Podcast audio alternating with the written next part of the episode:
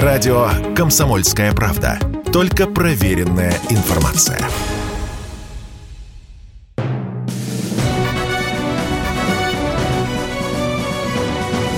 Клуб знаменитых путешественников. Совместный проект Русского географического общества и радио «Комсомольская правда». Здравствуйте, уважаемые радиослушатели. В эфире Клуб знаменитых путешественников. Совместная программа Русского географического общества и радио «Комсомольская правда». Клуб знаменитых путешественников.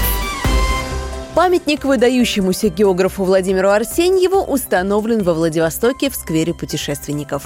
Торжественную церемонию открытия приурочили к сто пятидесятилетию со дня рождения знаменитого исследователя Приморья и ко Дню Тигра. Поддержку проекта оказало Русское географическое общество. Идея создания монумента принадлежит центру «Амурский Тигр», который также обеспечивал финансирование работ. Обустройство пространства сквера путешественников вокруг памятника взяла на себя городская администрация Владивостока. Бронзовую фигуру Владимира Арсеньева высотой четыре с половиной метра создал скульптор Алексей Степаненко. Воплощая в металле образ знаменитого первопроходца Дальнего Востока, он изучал исторические фотографии начала прошлого века, чтобы достичь максимального сходства. Чуть больше месяца остается до географического диктанта две тысячи двадцать два. Напомню, международная просветительская акция Русского географического общества стартует тридцатого октября в двенадцать часов. А пока можно ознакомиться с его демонстрационной версией на сайте ди ка точка эр гэ о точка ру. Она максимально приближена к формату предстоящей акции. Здесь также две части. Время написания ограничено сорок пятью минутами, а узнать свой результат можно сразу же после прохождения всех заданий.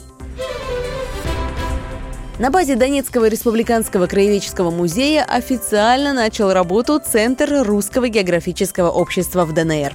Центр готовится к активному участию в сетевых проектах эр гэ о, таких как международные просветительские акции «Географический диктант» и «Ночь географии», а также фотоконкурс «Самая красивая страна» и собственные инициативы и мероприятия. Клуб знаменитых путешественников. Микрофон постоянно ведущий Евгений Сазонов. В гостях у меня сегодня Сергей Арктурович Язев, профессор Иркутского государственного университета, директор астрономической обсерватории Иркутского госуниверситета и большой специалист по Патомскому кратеру и Витимскому болиду. Собственно, по Витимскому, о Витимском болиде мы сегодня и поговорим. Справка. Сергей Язев, директор астрономической обсерватории Иркутского государственного университета, старший научный сотрудник Института солнечно-земной физики Сибирского отделения Российской академии наук, доктор физико-математических наук, профессор Иркутского госуниверситета и действительный член Русского географического общества. двадцать пятого сентября две тысячи второго года произошло вот это знаменательное событие, когда в небе над Бодайбо и Мамой увидели огромное светящееся тело, загадочное. Сразу же появилось огромное количество уфологических теорий. Что это было, Сергей Арктурович? Что видели люди? Ну, согласно описанию очевидцев, а мы там опросили почти тридцать пять очевидцев в этих местах, значит, действительно по небу летело нечто очень яркое. Показалось, ну, начать надо с того, что дело было ночью. Дело было, так сказать, около двух часов ночи, в ночь с двадцать четвёртого на двадцать пятое сентября. Вот. Была вообще низкая облачность на самом деле на севере Иркутской области. И вот за этими облаками летело нечто ярко светящееся так, что ну, все облака засветились. Вот кто-то говорил, что все небо как молоком залили. И в некоторых местах, в просветах между тучами, люди видели яркий шар, который летел. У него был короткий хвост. Он напоминал, по описаниям очевидцев, валанчик для бадминтона, вот что-то такое. Ну вот он пролетел. Все это происходило на протяжении нескольких секунд.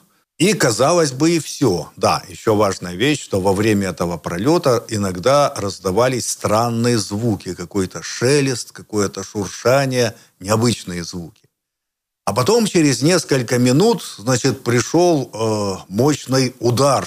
Пришел мощный акустический удар, то есть звук как бы гигантского взрыва. И надо сказать, что люди вот в Мамско-Чуйском районе Иркутской области, это люди очень опытные и к взрывам привыкшие, потому что на протяжении десятилетий они добывали слюду там и добывали ее, собственно, взрывным способом. Там сотни тонн взрывчатки на самом деле применялись. И поэтому по звуку они потом рассказывали, что это да, это было круче, чем, так сказать, любой из взрывов, которые у нас происходили. Ударная волна была достаточно сильная, чем ближе к месту эпицентра. Да, то есть там стекла звенели, в одном месте там стеклянная дверь даже вроде как разбилась, и где-то посуда падала. Ну и было впечатляющее описание трех ребятишек, девятиклассники, которые были в это время на горе. Ночью они ночевали в зимовье, собирали кедровые шишки, кедровые орехи. Вот. И они сказали, что они еще не спали. И вот за мутным стеклом этой избушки вдруг возник яркий свет, как им показалось вообще практически как днем. И один из них, умный мальчик, сказал, что вот если это метеорит, то вот сейчас должно бабахнуть. И как раз через там, пару минут бабахнуло. То есть ударная волна пришла такая мощная, что там печка металлическая у них была, она подпрыгнула, посуда вся посыпалась, а мальчик, который сидел, прислонившись спиной к стене, его просто отбросило от стены. Они испугались, они не выглядывали на улицу, а утром они сказали, что в голубом небе была какая-то странная муть, как они выразились. Что значит муть? Дым? Мы спрашивали. Нет, ну дым мы видели, да, то есть вот когда и лесной пожар, или когда просто дым поднимается.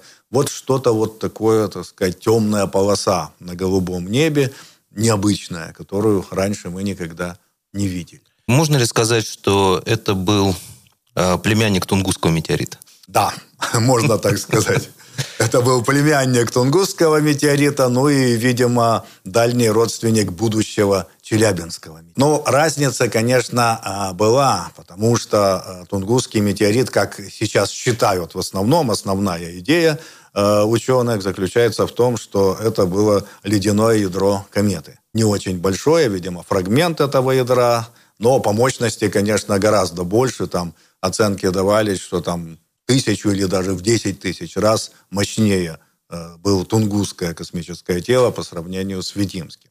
Так же, как с Тунгусским метеоритом, в принципе, прошло сначала как бы незамеченным, да, то есть взорвалось, наблюдали, и как бы все, жертв и разрушений нет, и успокоились. А как стало известно, что вот надо ехать, искать, чтобы ну, было вот... такое... Дело в том, что не успокоились. Не успокоились. И не успокоились по, в общем-то, как потом выяснилось, случайному поводу. Ну, дело в том, что, конечно, два района Иркутской области были очень возбуждены, что это такое было ночью, что-то пролетело. Но многие, в общем, говорили, что да, наверное, это метеорит. Но самое замечательное то, что примерно через неделю вдруг в том направлении, куда улетел по небу вот этот самый как бы метеорит, возникло некое свечение. Mm. Было свечение над горами, и в Бодайбо, значит, это город золотопромышленников, там, в общем, достаточно много народу живет, и там прошел слух, что метеорит-то был радиоактивный. Ох ты ж. И что там все настолько, так сказать, поражено радиацией, что вот начало все светиться, значит, и люди обеспокоились. И поэтому появился знаменитый факс, который жители Бодайбо написали к нам в Иркутск, в Институт солнечно-земной физики. Вот, и там прямо рукописный был текст, где было написано, что вот мы видели там что-то похожее на метеорит в ночь на двадцать пятое сентября, а вот сейчас уже первого октября, и вдруг в том же направлении возникло какое-то свечение, кстати, там было сразу написано «напоминающее полярное сияние». Mm. Вот. Но мы все обеспокоены и просим сообщить, что это могло быть там, и так далее. Ну, главный вопрос был, радиоактивный или не радиоактивный? Конечно, их беспокоило прежде всего вот это. Я сразу хочу сказать, что за всю историю человечества радиоактивные метеориты ни разу не были найдены. И э, третьего октября две тысячи второго года в Институте солнечно-земной физики планировалось заседание ученого совета, академик Гелий Александрович Жеребцов, приходит с небольшим опозданием и несет в руке вот этот самый факс. Да, да, и он зачитывает это послание и говорит, что вот надо разбираться. И тут же было решено, что эм че эс надо сообщить, естественно. Комитет по метеоритам в Москве надо сообщить немедленно.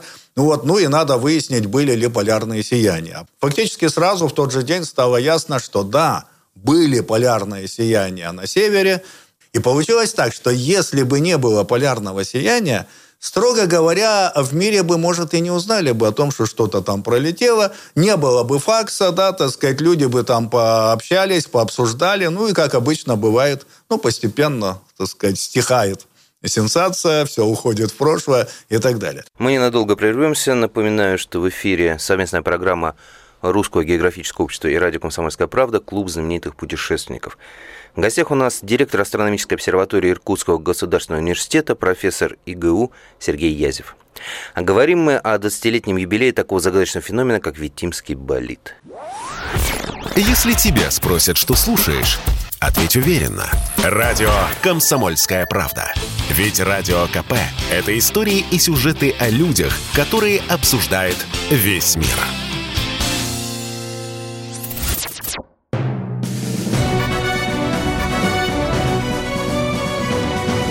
Клуб знаменитых путешественников.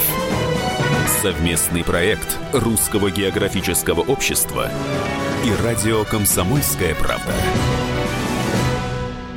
И снова в эфире «Клуб знаменитых путешественников», совместная программа Русского географического общества и радио «Комсомольская правда». В гостях у нас директор астрономической обсерватории Иркутского государственного университета Сергей Язев. А говорим мы о двадцатилетнем юбилее такого загадочного феномена, как Витимский болид.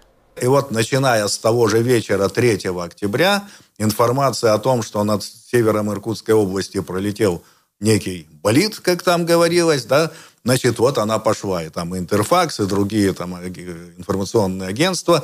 Иркутские газеты немедленно, значит, про это написали, стали звонить в Бодайбо, и там люди подтверждали, что да, мы видели, там были очень разные, как обычно бывает, так сказать, описания.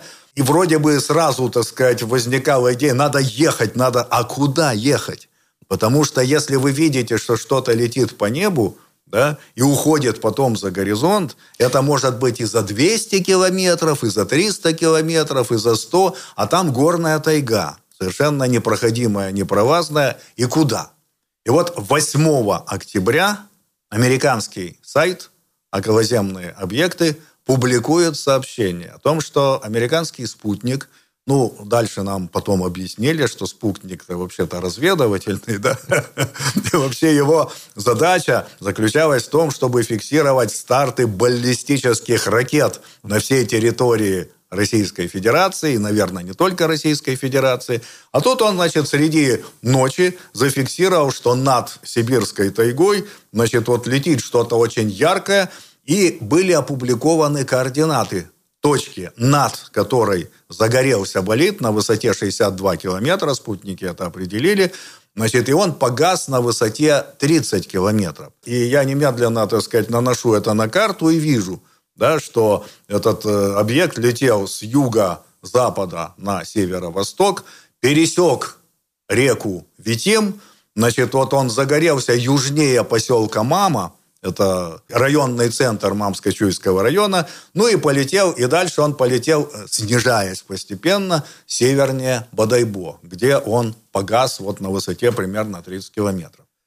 Все. Это означало, что стало ясно, куда надо ехать там, и так далее. И мы тогда договорились сразу с руководством Института солнечно-земной физики. И мой по тем временам молодой сотрудник Дима Семенов, который вообще парень опытный, в тайге бывавший там, и так далее. Ну вот давайте мы поедем.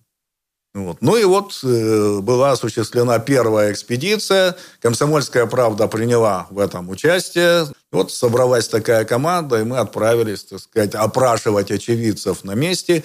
И наша задача была попасть в ту точку, над которой, над которой погас Витимский болид. Как вы добрались до места? Ведь это же непроходимая тайга, заснеженная по самой макушке сосен. Как... Ну да, но дело в том, что, значит, всюду живут люди. Значит, и в поселке Мама, Мама тоже жили люди, мы прилетели туда, и нам очень помог замечательный мэр, к сожалению, он вскоре после этого ушел из жизни, Николай Семенович Чекашкин, вот, который э, дал нам возможность, так сказать, на медицинском УАЗике проехать там по нескольким населенным пунктам и выехать э, на берег реки Витим, как раз примерно напротив того места, над которым погас э, болид. Но мы э, перебирались на моторной лодке за три раза. Там нас было шесть человек, да, то есть за три раза. Причем по Витиму уже шел лед, и нас всю ночь перед этим пугали, как люди гибли, тонули, так сказать, при переправе, вот, в таких, в аналогичных, так сказать, условиях. Вот. Но, тем не менее, мы перебрались, и мы попали в поселок Большой Северный, брошенный поселок. То есть, когда-то там добывали слюду, но с распадом Советского Союза необходимость слюде практически, так сказать, упала, и людям стало нечего там делать, и оттуда люди ушли. Вот представьте себе целый поселок, клуб, пристань и совершенно брошенные дома, и только единственный дом не разломанный, в котором была, так сказать, печка. Электричества там уже не было, потому что там сняли электрические провода, там все убрали. Вот, и нас поселили там, вот, и мы отправились там по берегу речки Большая Северная, снег уже действительно лежал, и нам надо перебраться на тот берег, а как переберешься? Там вода идет, и там ледяные забереги. Ну и тогда опытные местные жители, так сказать, подсказали, как сделать. Мы срубили несколько березок и кинули поперек речки прямо в воду. И за ночь там все должно было замерзнуть и промерзнуть, и получилась такая переправа. И мы потом сверху накидали еще несколько срубленных деревьев, значит, по ним. И вот на льду, на заберегах, это вмерз, вмерзнувшее, все это держалось. Мы перебрались на следующий, на тот берег. Там была достаточно крутая гора, там кое-где там надо было там прямо веревку привязывать и забираться.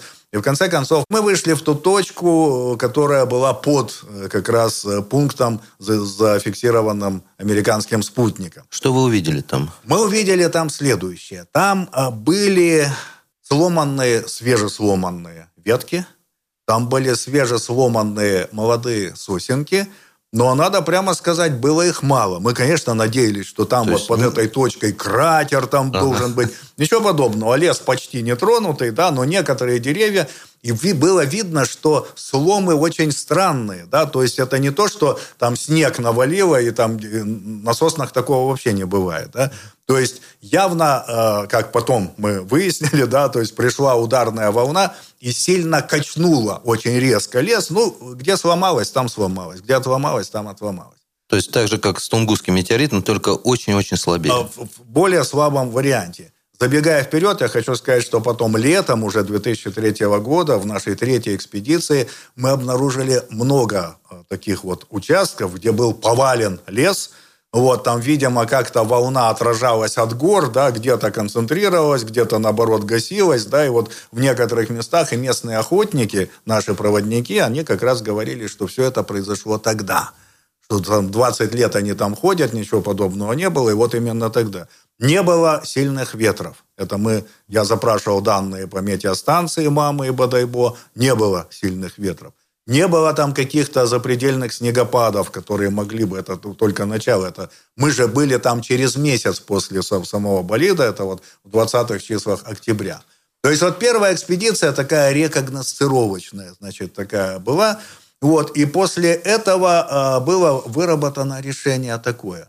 Поскольку, видимо... Космическое тело рассыпалось, развалилось, так сказать, фрагментировалось на большой высоте, то все это должно было выпасть вниз, в снег. Из дымно-пылевого следа разрушающегося метеорита мелкие частички, они должны были попасть в снег. А снег уже тогда лежал на, на вершинах там, километровых гольцов, так называемых. Да, в Сибири гольцами называют горы, где на вершинах уже нет... голые вершины, да, там деревьев уже нет. Вот, и там было примерно пять сантиметров снега. А к тому моменту, когда мы туда через месяц попали, да, там снега уже навалило ого-го сколько. Вот, и мы понимали, что это значит, что вот эти частицы метеорного вещества, они спрятаны в снегу. И значит, их надо искать до того момента, пока не пришла весна, пока, так сказать, все это не растаяло и так далее. И поэтому была вторая экспедиция, где главными уже были геологи, геохимики, точнее, из Иркутского института геохимии. Вот. И э, очень интересная была, так сказать, технология. Вот представьте себе, что надо выкопать в снегу, в полутораметровом снегу шурф, да, и снизу нижнюю часть снега, в котором могут быть как раз эти частицы, набирать в чистейшие новые полиэтиленовые мешки, килограммов по пять, по шесть, грузить это все в рюкзак. И вот представьте себе гора полиэтиленовых пакетов со снегом, да, в которых, может быть, может быть, есть, а может быть и нет, вот частицы метеорита, которые выпали из дымно-пылевого следа болида во время этого его полета. Да? Значит, безусловно, могло и не быть. Но, с другой стороны, если в этом снегу есть какие-то каменные частицы, это может быть только метеорит. Только метеорит. То есть больше. Ну, а какие взять? Другие могут быть причины? Вот представьте себе гора, да, покрытая снегом, да, то есть и все, и вы в этом слое снегу, не в самом, не на, на дне, да, а в этом слое снега находите маленькие частицы, песчинки. Они как могли туда попасть? Только с неба. Только с неба, да. То есть вы можете сказать, ну, это ветром принесло. Ну, во-первых, ветра не было. Да, то есть промежуток между, так сказать, тем моментом, когда болид пролетел, и там снегопады вышли, то есть в этом слое ветров, во-первых, не было, а во-вторых, если все покрыто снегом, никакой пыли нет уже, в лесу тем более. Да? Сколько же килограммов снега вы оттуда принесли? Ну, около центнера как-то. Ох-ох-ох-ох. То есть около ста килограммов. Значит, и представьте себе, я считаю, что нам безумно повезло. То есть вот команда вот в одной, даже в двух, по-моему, этих пробах, да, которые собрали, значит, вот наши коллеги, геохимики Сергей Ефремов и Михаил Митечкин из Института геохимии Иркутского. Вот. И там, значит, вот представьте, а дальше что делать с этим снегом? Естественно, он растапливается. Да? Вода прогоняется через фильтры, и вот что на фильтре останется, вот, вот то и добыча. И там остались частицы.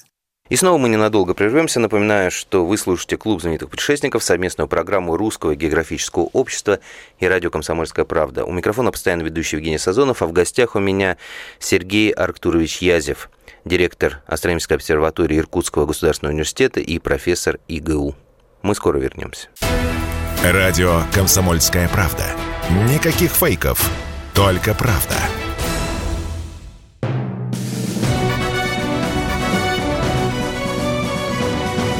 Клуб знаменитых путешественников. Совместный проект Русского географического общества и радио «Комсомольская правда». И снова в эфире «Клуб знаменитых путешественников», совместная программа Русского географического общества и радио «Комсомольская правда». У микрофона постоянно ведущий Евгений Сазонов. В гостях у меня Сергей Арктурович Язев, директор Астрономической обсерватории Иркутского государственного университета, профессор, доктор физико-математических наук. И говорим мы сегодня о двадцатилетнем юбилее такого загадочного феномена, как Витимский метеорит, или, точнее, Витимский болид. Я хочу поговорить про версию, которая сразу же появилась после события. Уфологи, как говорится, налетели, естественно. Значит, было два варианта. Первый – авария космического корабля, как всегда у нас, да? И вторая – какая-то загадочная комета, да, радиоактивная. Да. Ну, не космический корабль точно, да? Точно, да.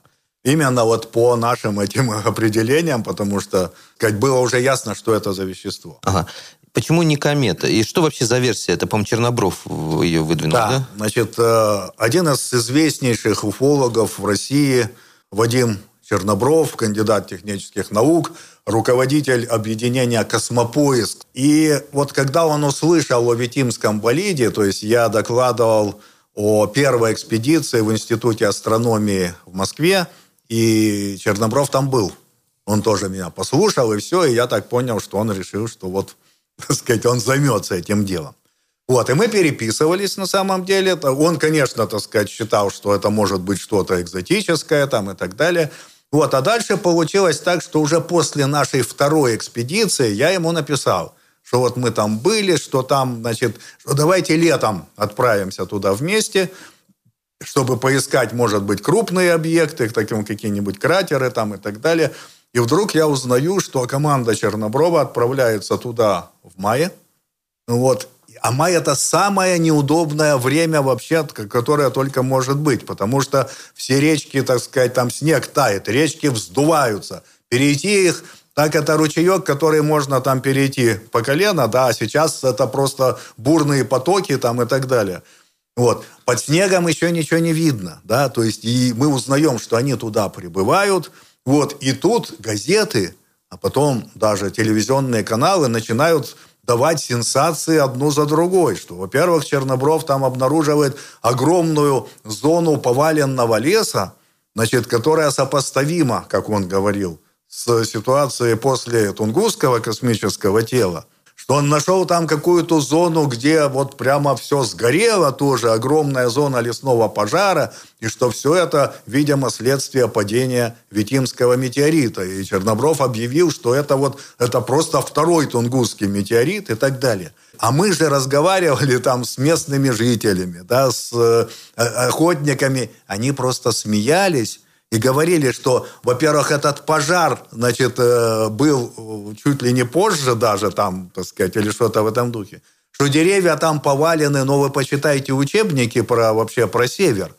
И там написано, что на зоне вечной мерзлоты огромное количество поваленных деревьев, которые там лежат уже десятилетиями. И когда Чернобров, а он никогда не пользовался, так сказать, услугами или помощью местного населения. И вот они дают эти сенсации, рассказывают по телевидению, что, может быть, даже упало не одно космическое тело, а сразу два. Я хочу одно за другим, что вообще полная, так сказать, чепуха, потому что в промежутке между падениями Земля, летя вокруг Солнца со скоростью тридцать километров в секунду, там в одно место это гарантированно ничего не может упасть, если с маленьким промежутком во времени. Ну и так далее. Значит, и все действительно сенсация, а дальше сенсация пошла такая, что в Бодайбо якобы высокий уровень радиоактивности, что там, значит, уже, значит, немедленно подскочила заболеваемость по онкологии, причем ссылка давалась на главного врача там, санитарного там, Иркутской области там, и так далее. Который ни сном, ни духом. Который да. ни сном, ни духом. И он потом в газете «Труд», по-моему, с яростью написал, что, значит, со мной никто не разговаривал, у меня никто ничего не спрашивал. Ничего подобного, никакого всплеска заболеваемости там нигде нет, это все сплошное вранье и так далее. Самое главное, Чернобров говорил, что, значит, образцы, какие образцы, в Комитете по метеоритам сказали, что он вообще ничего не приносил, никаких образцов, что там в этих образцах чуть ли не снега, что это была комета изо льда, а в, во льду находился радиоактивный тритий, и что его команда отравилась радиоактивным тритием. Какие-то вот такие вещи, никаких доказательств. На самом деле, если вы зачерпнете там в океане воду или возьмете там килограмм снега, там пара атомов трития обязательно будет. Ну, потому что он всюду есть, но в очень-очень-очень маленьких количествах и маленьких концентрациях. Но Чернобров так никогда и не говорил, какая концентрация. Потому что если бы он сказал о концентрации, сразу бы стало ясно, что это фоновые значения и так далее. Но при этом получилось, что, значит, версия Вадима Черноброва, опубликованная во многих газетах, разрекламированная в телевизионных передачах, стала чуть ли не базовой. То есть радиоактивная комета? Радиоактивная комета там, значит, и так далее, и так далее. И в книгах Черноброва это было написано. И, так сказать, я так понимаю, что если вы заглянете в интернет, вы обнаружите, что вот, вот, вот там этого очень много. И сразу Витимский метеорит, тире, это Вадим Чернобров, это ледяная комета, еще и радиоактивная, значит, ну и так далее, и так далее. А глупый вопрос, а радиоактивные кометы бывают вообще? Начнем с того, что этого никто не знает, потому что единственная посадка космического аппарата на комету, значит, она вот была, это европейский аппарат «Розетта», угу. значит, там значит, была посадка и так далее. Но, насколько я понимаю, нет, потому что тяжелых элементов вообще на кометах нет. Это как раз легкие элементы, это лед, это углерод, ну и так далее, это азот, какие-то вот эти вот вещи. Если там и есть радиоактивные элементы, то они в таких мизерных количествах, что в любой точке Земли радиоактивный фон будет больше, больше чем там. И, собственно, мы сами, мы же мерили там радиоактивный фон. У нас был, так сказать, прибор с собой. И еще в первой экспедиции, и во второй экспедиции измерения проводились. Обычный природный фон, который там всегда был. Ну вот, собственно, ничего подобного не было. Хорошо, тогда возвращаемся к главному вопросу. Что это было? Что такое Витимский болид? Из чего он состоит и где вы его нашли? Значит, ну, надо прямо сказать, что больших фрагментов найти так и не удалось. То есть нашли маленькие, буквально микроскопические вот эти каменные частички в снегу, которые остались на фильтрах. Так вот, но этого количества вполне было достаточно, чтобы в Институте геохимии Сибирского отделения Российской академии наук, Института земной коры Сибирского отделения Российской академии наук у нас в Иркутске, э, проанализировать и сказать, что там за вещество, какие там минералы и так далее. Но я сразу хочу сказать, что минералы оказались совершенно нетипичные для вот этих районов, для Мамско-Чуйского района, Бодайбинского района, вот, но абсолютно типичные для каменных метеоритов. То есть это типичный каменный метеорит только и всего. Поэтому, понимаете, вот к моменту, когда Чернобров отправился в свою экспедицию...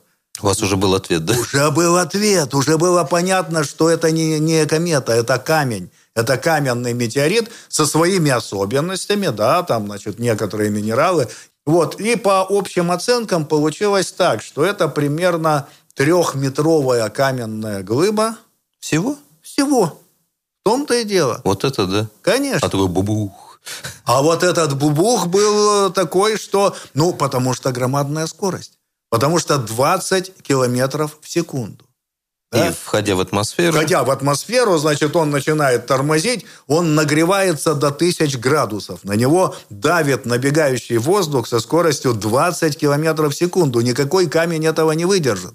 Поэтому он начинает трескаться, лопаться, рассыпаться на камешки поменьше. Эти камешки начинают, так сказать, рассыпаться вообще на пылинки поменьше. Вот. И поэтому и получается вот это яркое свечение, когда вот идет интенсивное торможение. На высоте тридцать километров скорость уже упала, и дальше, значит, все это посыпалось вниз. Значит, и влево, и вправо, и вперед, и назад. Да? То есть вот эти все мелкие частицы, в которые воздух разнес витимское тело. Нас в очередной раз спасла атмосфера Земли. Взрыв из-за чего произошел? Ведь наблюдали же огромный вот этот вот... Да, взрыв – это обычное дело. И когда я потом был в комитете по метеоритам, значит, мне объяснили и рассказали, да, что, собственно, так бывает всегда. Это не взрыв. Это вот эффект, который э, связан с ударной волной, который вот это летящее тело, рассыпающееся тело гонит перед собой. И это вот как эффект преодоления звукового барьера, когда истребитель там достигает скорости больше, там, чем скорость звука, там, допустим, и так далее, и так далее, да? Ну, то есть вот это совершенно типичная ситуация. Так обычно и бывает, когда в атмосферу Земли входит крупное космическое тело. В Тунгусском метеорите наблюдалась та же технология разрушения? Та же, конечно. То есть... И когда ты летишь с такой скоростью, там порядка двадцать километров в секунду, совершенно неважно. Это железо, это камень, это лед. Там, как, ну, в случае с Тунгусским космическим телом, это, видимо, было ледяной, грязный лед, что называется. Ну и то же самое. Представьте себе глыба, ну там глыба там размерами метров тридцать была. И снова нам нужно будет уйти на небольшой перерыв. Напоминаю, что вы слушаете «Клуб знаменитых путешественников». Слушайте вы также постоянного ведущего этого клуба Евгения Сазонова и нашего сегодняшнего гостя вы тоже слушаете. Это Сергей Арктурович Язев, директор астрономической обсерватории Иркутского государственного университета, профессор и большой специалист по метеоритам, а особенно по Витимскому болиду. Скоро вернемся. Радио «Комсомольская правда». Мы быстрее телеграм-каналов.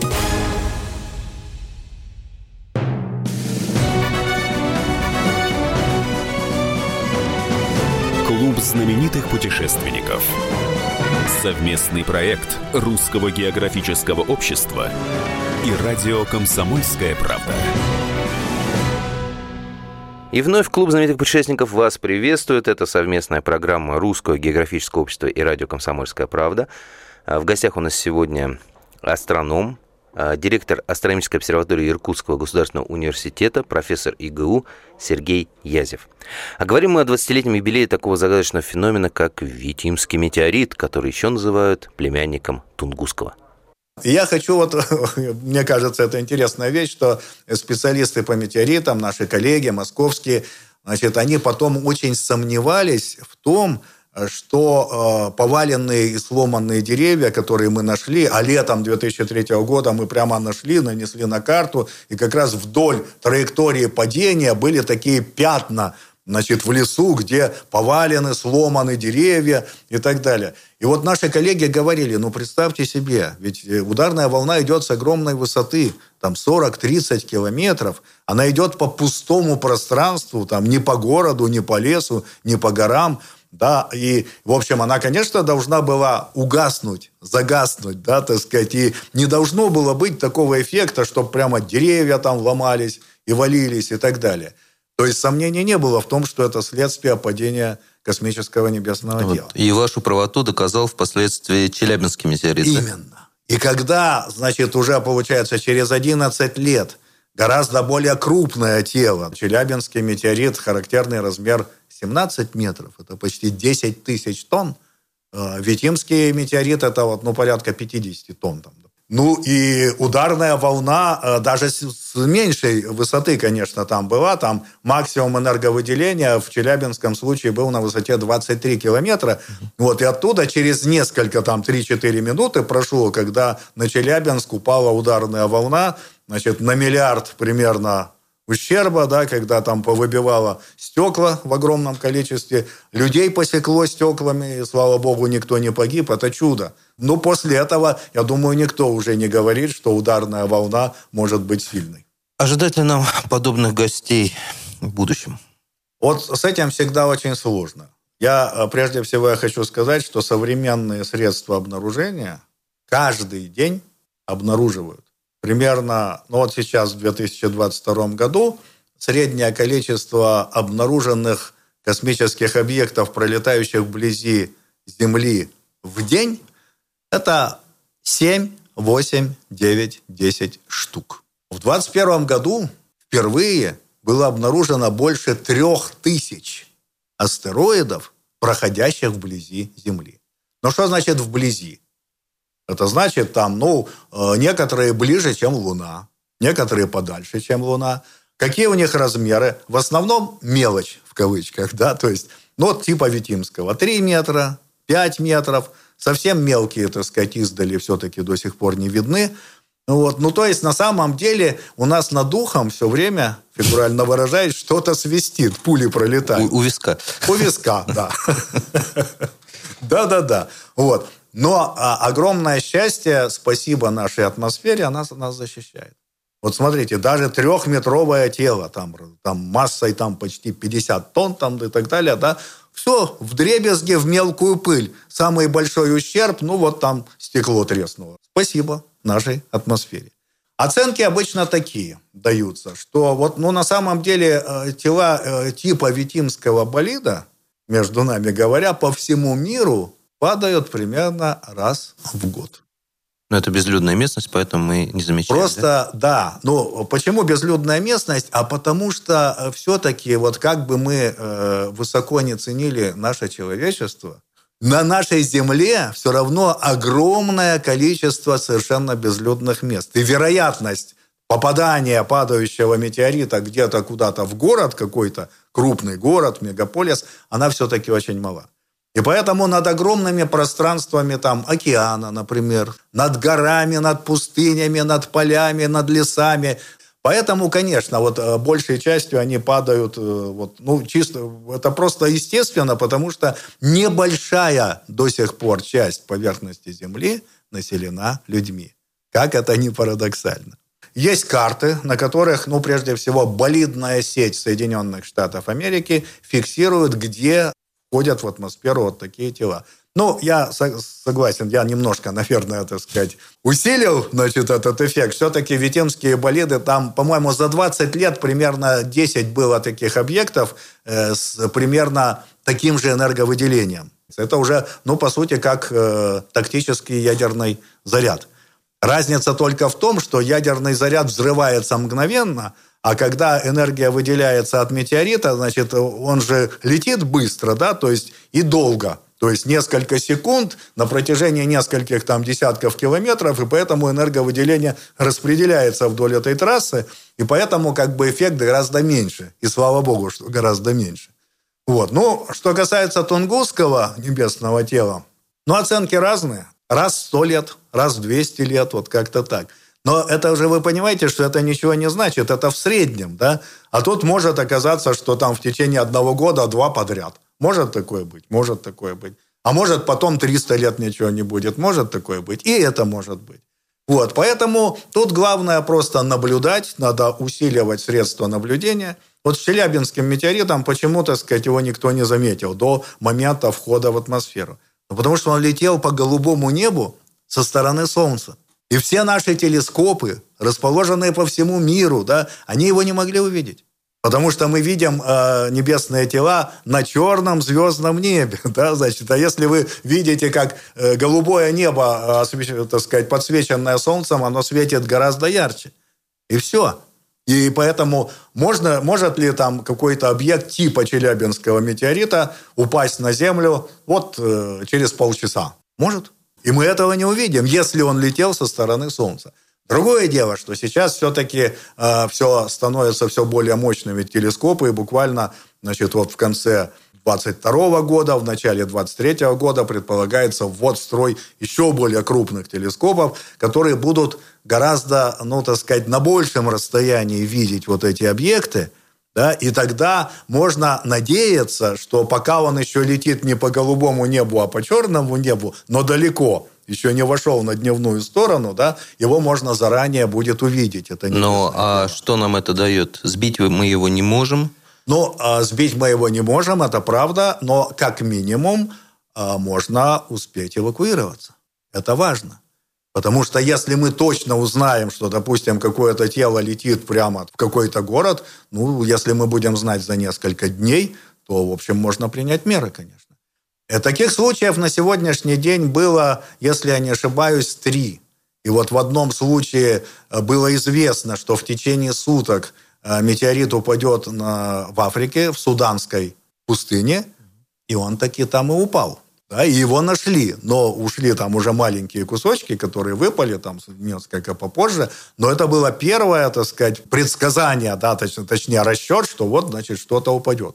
Еще один был случай, когда над Атлантическим океаном должен был войти, так сказать, маленький астероид, разрушиться, но он безопасно все закончилось, никакого ущерба он не принес и так далее. То есть мы уже начинаем все-таки такие вещи иногда предсказывать. Если глыба там, ну вот как Витимский метеорит, там метра три, есть шанс его заметить еще вот до входа в атмосферу, там за несколько, даже не часов, а может быть на сегодняшний день за несколько суток до этого.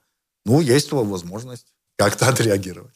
Хорошо, последний вопрос. Мы должны быть благодарны Витимскому метеориту, ну, не только за научные знания, но и за то, что благодаря ему мы узнали о Патомском кратере и начали его изучение. Это правда.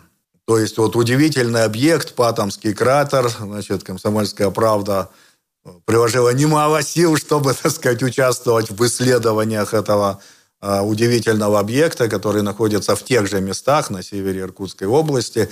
Вот. Ну да, так получилось, что значит, иркутский геолог Вадим Колпаков его открыл в тысяча девятьсот сорок девятом году.